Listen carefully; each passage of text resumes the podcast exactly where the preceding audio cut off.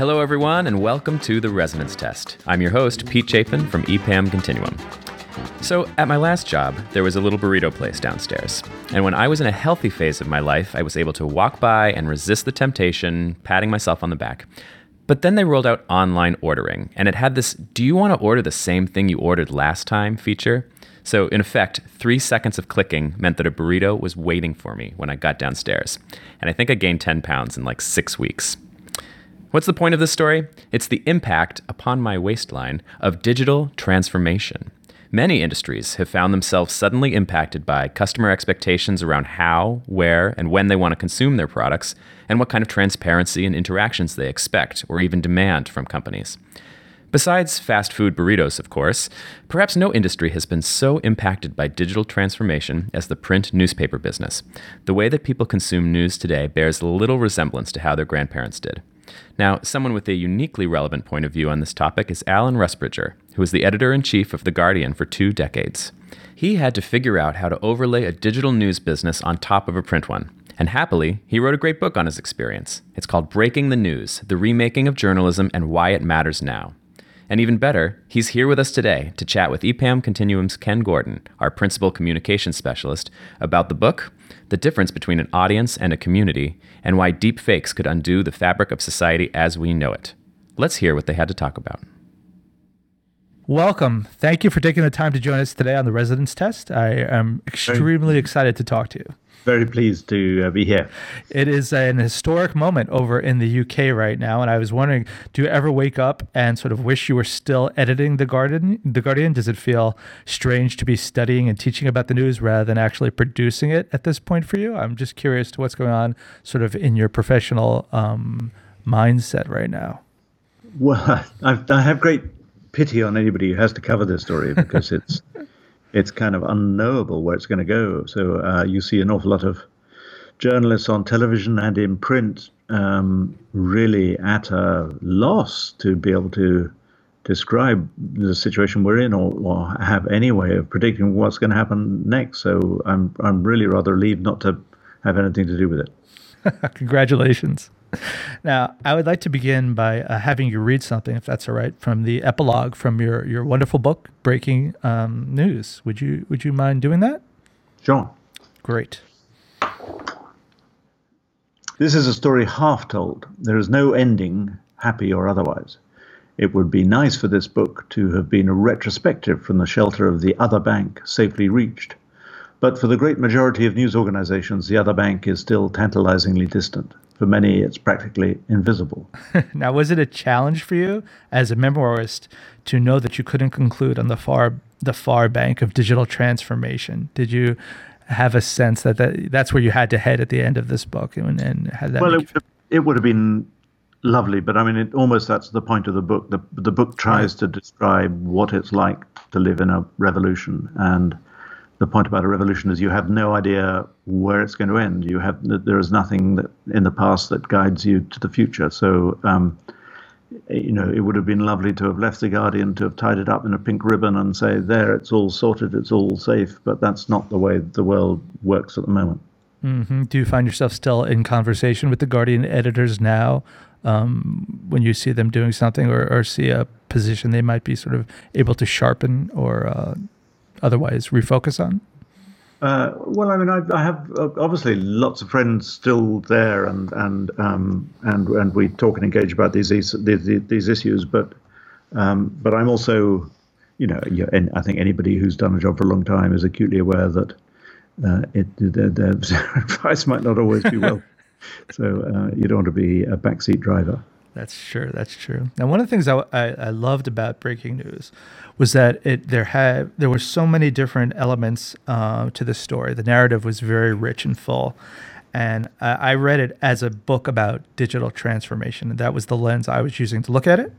And your standard book about um, creating a digital business lacks many of those dimensions. You, because you're no longer in the business, could be forthcoming about uh, profit and loss data, internal politics, even those private meetings with the Fleet Street elders that you talk about. So much of the inside baseball, as they say in the vernacular, Um, the narrative to me had a kind of novelistic wholeness to it that I find lacking in almost all business books about digital transformation. And I was wondering, was there any significant anything significant that you um, think about in retrospect that you regret leaving out, or that you might have been interested in saying now that you uh, think about it afterwards? I think I think I'm pretty happy with the balance. I mean, I, I didn't want to do a conventional autobiography, uh, and nor did I want to do a sort of dry and dusty book about uh, about the business of media or, or journalism. So I, I, I hope what, what, I did was to get a right blend of the personal uh, and broader reflections on on the way journalism is going to go I mean, I'm you know I'm sure I could have written a, a more indiscreet book about you know the people I worked with or rubbed up against, but but that really wasn't the kind of book that I was interested in writing. I understand. Um, one of the things I like is when you talk about describing to your young students sort of how the old fashioned uh, newspaper business used to work. And you do a very good job of sort of outlining and, and, with the stick figures and everything else that you put into it. And I wondered, has your, um, has your comfort level with teaching changed over time since you have obviously you've been in the classroom uh, for far more far many more hours and i can mm. imagine you've sort of developed um, more techniques and more comfort with uh, teaching as a, as a profession. I was wondering about that. Well, I, I, I like teaching, and I like when I was a journalist full time. I liked the business of explanatory journalism of of taking a complicated issue and telling it in a way that that would interest and be clear to people. Um,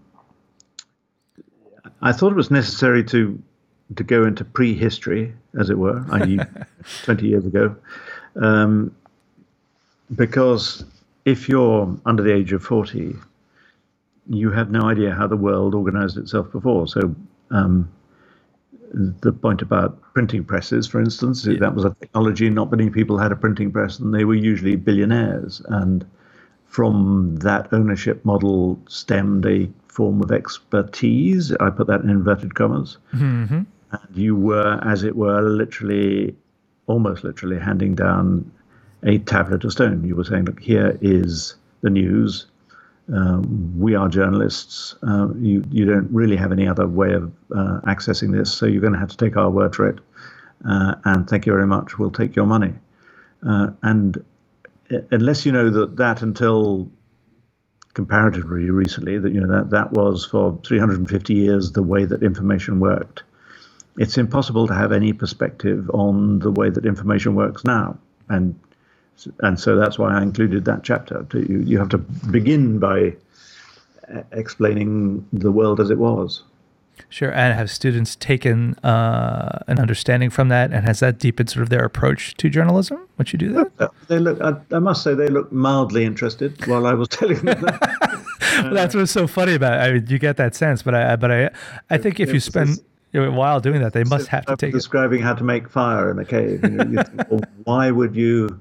Yeah, it's quite interesting. But why would why would you make things that complicated? Um, uh, but nevertheless, I still thought it was important to include. All right. At one point, you talk about editorial downsizing. And you're right, asking a smaller team to carry on producing the same output was punishing, and we began to have concerns about the mental welfare of an increasingly stressed workforce. And when I read this, I thought, well, what about Rusbridger's mental health? It must have been incredibly stressful to go through some of the things you were talking about in this book. And you don't really reflect on that too much on the pages, no. but but I imagine that must have been a factor. Well, I, would, I know uh, about a year after stepping down from editing, um, I became aware that I just felt differently, you know, and um, I realized that if you, particularly in an age where you're, you're creating news almost around the clock, um, so it's it's not like the days when you just had one deadline at nine o'clock in the evening. you you know people are are wanting uh, updates all the time, um, mm-hmm. and that leads to adrenaline. You know you you you've constantly got adrenaline coursing through your system, and suddenly realizing what a body feels like when it's not got adrenaline um, was really quite significant. So. Um, um you know, you almost have to stop doing it in order to realize uh, how extraordinary it, it was doing what you were doing. Yes, I think one of the things that's certainly valuable to people who aren't even in the journalism business was this notion that when you're trying to build a digital business on top of your ordinary uh, analog business, it creates an enormous it's it's like having another career on top of your career. And your entire company has to add these entire functions and layers of meetings and concerns that they didn't ask before. So i think you did a good job of sort of um, exposing some businesses well, who are not ready for say, that. You're, you're still producing a newspaper. Right. Uh, and the effort of producing a newspaper is as difficult as ever was. But then suddenly you say to your staff but by the way we want you to update things every five minutes, every 10 minutes. We, we want you to do it in video and audio as well as text. We want you to be on social media. Uh, we might want you to do live events as well. Right. So it's like, and by the way, um, you can't go home at nine o'clock because uh, the story keeps updating till midnight. Uh, so the, the, the stress on journalists in their in their working lives now is is very much more considerable than I think it was 30 years ago. I agree. Um, I'm curious about the composition of your book. You must have taken extensive notes while it was happening. Did you ever find yourself becoming self conscious um, about what was going on at work because you knew you were also preparing to tell this story? And I, I was just wondering if there are any other books you look to as models. I, I believe you talked about Harold Evans's um, memoir. And uh, are there other ones that you use? Yeah, I did. I don't think I knew at the time that I would write this book. So uh, although it's a sort of habit of mine to, to, to make notes all the time and and uh, and to collect things. I mean, I, I discovered when I went back through my emails and my various digital storage devices. I had, I, you know, I'm, I'm an inveterate hoarder, so it was quite easy to re- recover um, contemporaneous um, material. Um, I can't I can't quite think of a book that is quite like this. I mean, uh, Harry Evans wrote two two great books about his journalistic career, but both were written in tran- you know the recollection of tranquility afterwards. Um, uh, whereas I suppose mine was a, a, bit more sort of nearer to the bone because it was immediately after stepping down. Mm-hmm. Um, one of the things that we hear repeatedly in the book is this idea of reach before revenue. Mm. And it seems like to me, the true insight is that The Guardian recognized that the readers were a community and that treating readers as the community members rather than an audience was what really allowed you to grow the business. A sort of idea of revenues, revenue follows community, perhaps. And I was wondering uh, how you thought about that, sort of the notion of the idea of the Guardian and Guardian readers as a community and a, and a growing one, a more global one as you went along? Well, I mean, I, I think I think most people would now accept that that the thing that we talked about recently, you know, a, a, passive audience just waiting for the news to be handed down to them, is is disappearing, and especially amongst younger readers. So younger readers their experience of the world is something that you contribute to and you can challenge and contest and, and share and distribute and alter and correct. Uh, and that's how you win trust. There, I think there are new techniques of trust that involve um, not saying, take my word for it because I am a journalist or because I work for The Guardian, but because here's my evidence or I'm willing to be challenged and to enter into a discussion about this, or here's a link. So th- th- there are techniques that are developing that are very different, and I, I think um, it, you know it, it was hopeless in the early part of this century simply to demand that people handed over a lot of money for the kind of content we were producing. Mm-hmm. I mean, if you're the Financial Times or the Wall Street Journal, but but nobody on the Guardian thought that was going to work and so you you had to build up a much larger community. Mm-hmm. I mean, you know, because we all know that the, the revenues are are much smaller, um, and you know, thankfully uh, now the Guardian has a, a, a huge community of people who I don't think just feel like passive recipients of wisdom from above. Um, uh, and the business model is, is now sort of falling into shapes, but it but it you know it was a it was a bumpy ride. Yeah, I mean, one of the things that that your book um, gets across is this idea that you know, well into the 20th century, the newspaper was the platform for information, and that part of the reason I think newspapers were blindsided by the rise of digital platforms is that they they couldn't come to grips with that quickly enough to to realize the relative power that a newspaper suddenly had compared to these other platforms. And I was wondering when you when that came to you, was it painful for you to realize this? that um, these these crazy digital platforms were kind of usurping your place. And it, well, it, it, was, it was. I mean, yeah. I mean, there was nothing not to like about the old world. If you were a, a journalist 30 years ago, working for a for a very solvent news organization with ample resources uh, and a passive audience that that um, looked up to you. That was really nice. I mean, I, I, I, in some ways, I wish we could go back to that, but it's but it's never going to happen. Um, uh, and so you have to accept reality, and the reality we all know is that virtually everywhere in the world, newspaper circulations are in permanent decline. Yeah, digital things are in permanent ascent. Now, there's there's an awful lot that is hateful and wrong about the digital world, but there's an awful lot that's good.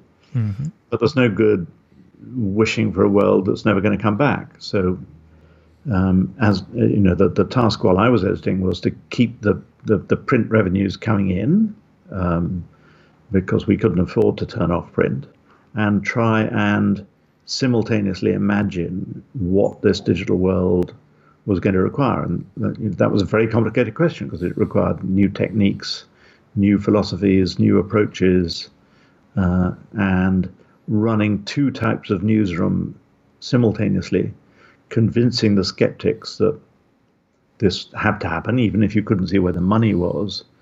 Uh, reassuring the traditionalists. I mean, it, you know, it wasn't easy, but but um, but it you know it was really interesting. I mean, it was, it was a fun time to be um, uh, to be there because it was there all to be remade and reimagined. That that's that's fascinating. That's cool. Uh, do you see what's happening now with this deep fake technology and the ability for uh, somebody with the right tools to uh, put out stuff that's undetectably false yeah. stuff that seems true? I well, imagine that'd be a, a real I challenge.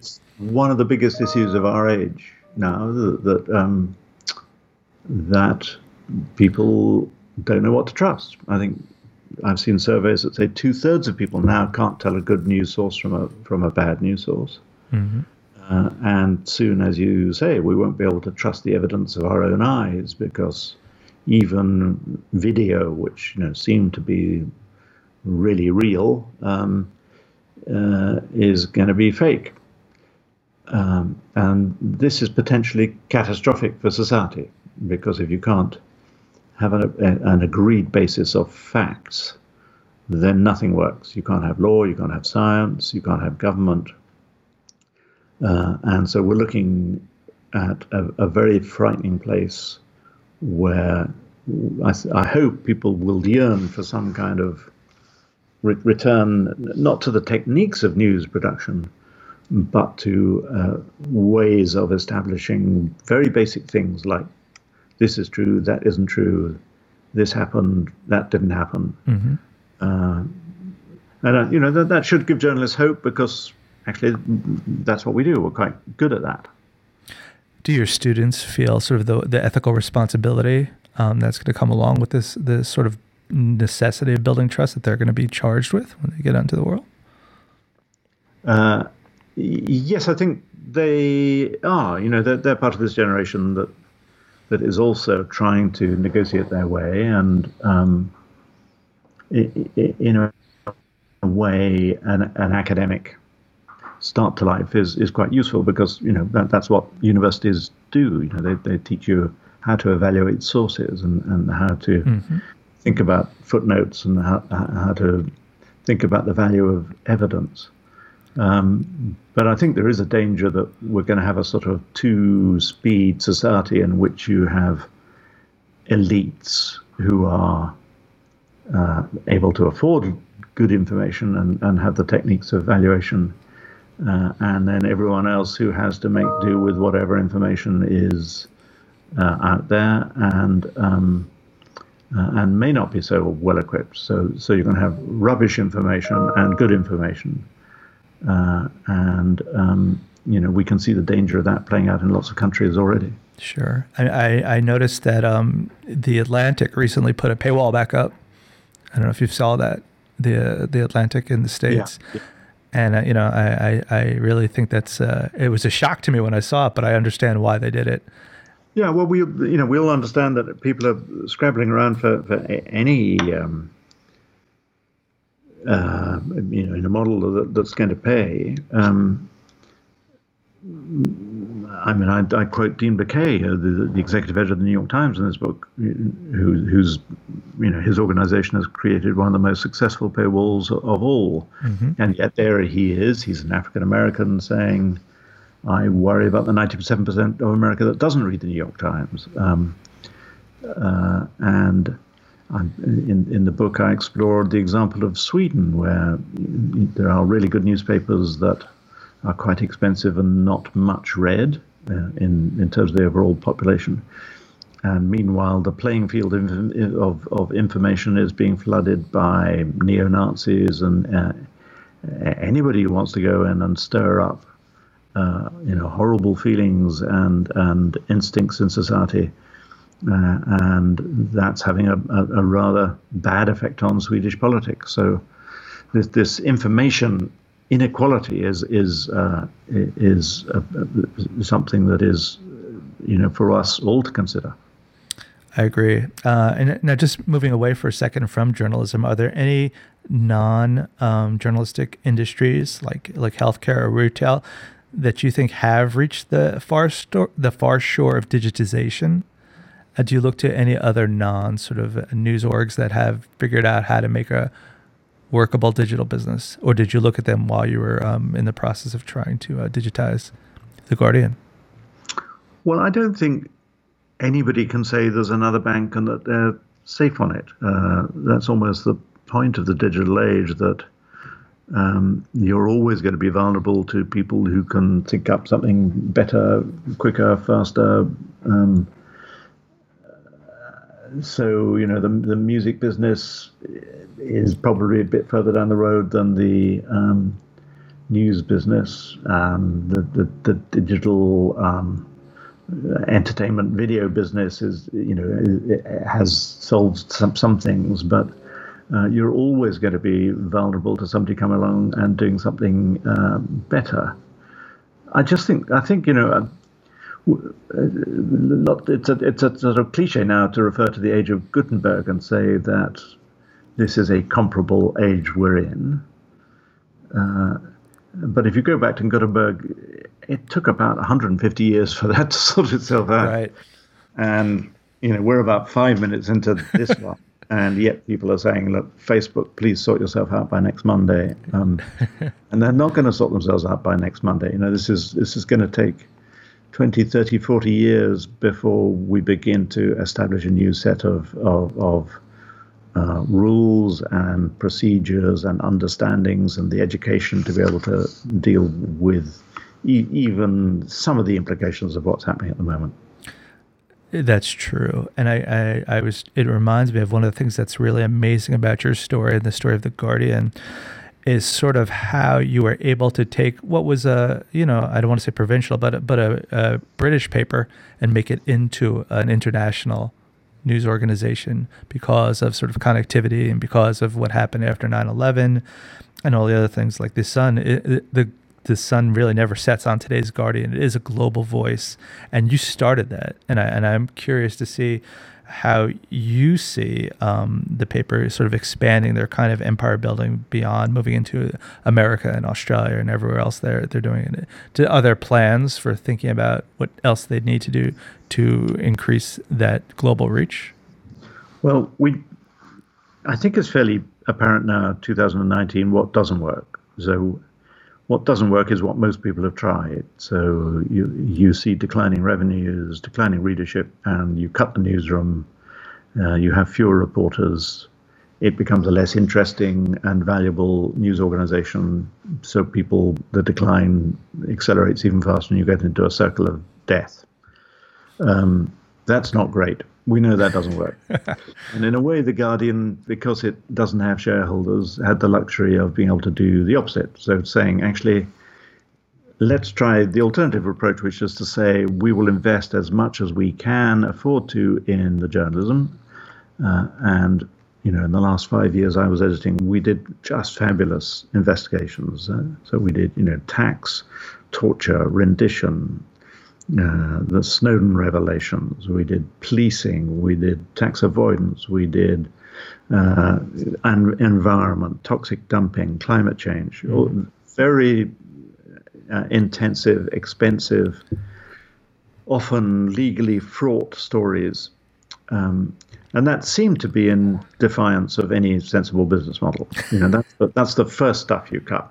Yeah. And yet, in the end, it turned out to be the business model because when we went to the readers and said, "Look, you're going to have to pay us something," uh, we we tried asking them two questions. We said, "Look, you can you can pay us something as a private good, so you can read the Guardian but no one else can. That, that's how news was financed for 350 years.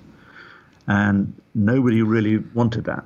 So we said, well, what about news as a public good? So you pay the Guardian not so only you can read it, but that's so ever, everybody on the planet can read it. And Guardian readers love that idea. And there's now a million of them paying. Uh, not, not one of them has to pay because you can get the Guardian totally for free. Uh, and I, I think the Guardian's ambition is to double that now. They want 2 million. Um, and as long as they keep doing journalism that matters, I think the readers will support them. They, they will say, if that's the kind of journalism you're going to do, that is the kind of journalism the world needs, I will support that. Um, uh, and then I think the potential for expansion and, and, and other forms of more conventional revenue then become much easier. Mm-hmm. Okay. Now, finally, I have the most important question for you. Are you ready, Alan? I'm ready. Are you still playing Chopin? And if not, what are you playing? Okay, so um, my, my previous book, this is what you're referring to, was a book called Play It Again, and, and that was about really trying to find something in the midst of all this uh, tension and stress that just for 20 minutes a day kept me sane. And, and, that with me was playing the piano, and I played a big piece by Chopin, and it took me 18 months to learn it. And, uh, uh, and uh, that was my other life. And uh, sh- short answer to your question is yes, I'm still playing. I'm not playing that piece any longer because it's very, very hard. um, but um, in Oxon, where I'm now based, there are lots of musicians, and uh, I have even more time to play the piano than I did before. Do you play any other genres besides classical? Uh, I, I, mean, I, I, if if given enough drink and a and a, um, I, I will sit down and, and play show tunes um, all evening, but um, um, but that doesn't happen very often. All right, it's on the record. We have it. Thank you very much, sir. I appreciate you it's taking your time. I really appreciate it. Take care. Great. EPAM Continuum is a global innovation design firm with studios in Boston, Milan, and Shanghai. At EPAM Continuum, we're very deliberate about the term innovation. For us, it means turning ideas into stuff that's real, because from our perspective, ideas aren't really innovative until they exist. Thanks to Alan Rusbridger and Ken Gordon for their great conversation today. Cheers to Kip Palalis, our sound engineer extraordinaire, for getting this podcast recorded. Numerous appreciations to the aforementioned Ken Gordon, our producer, for all of his masterminding behind the scenes. I'm your host, Pete Chapin. This podcast is not a deep fake, and to our listeners, we thank you for your ears.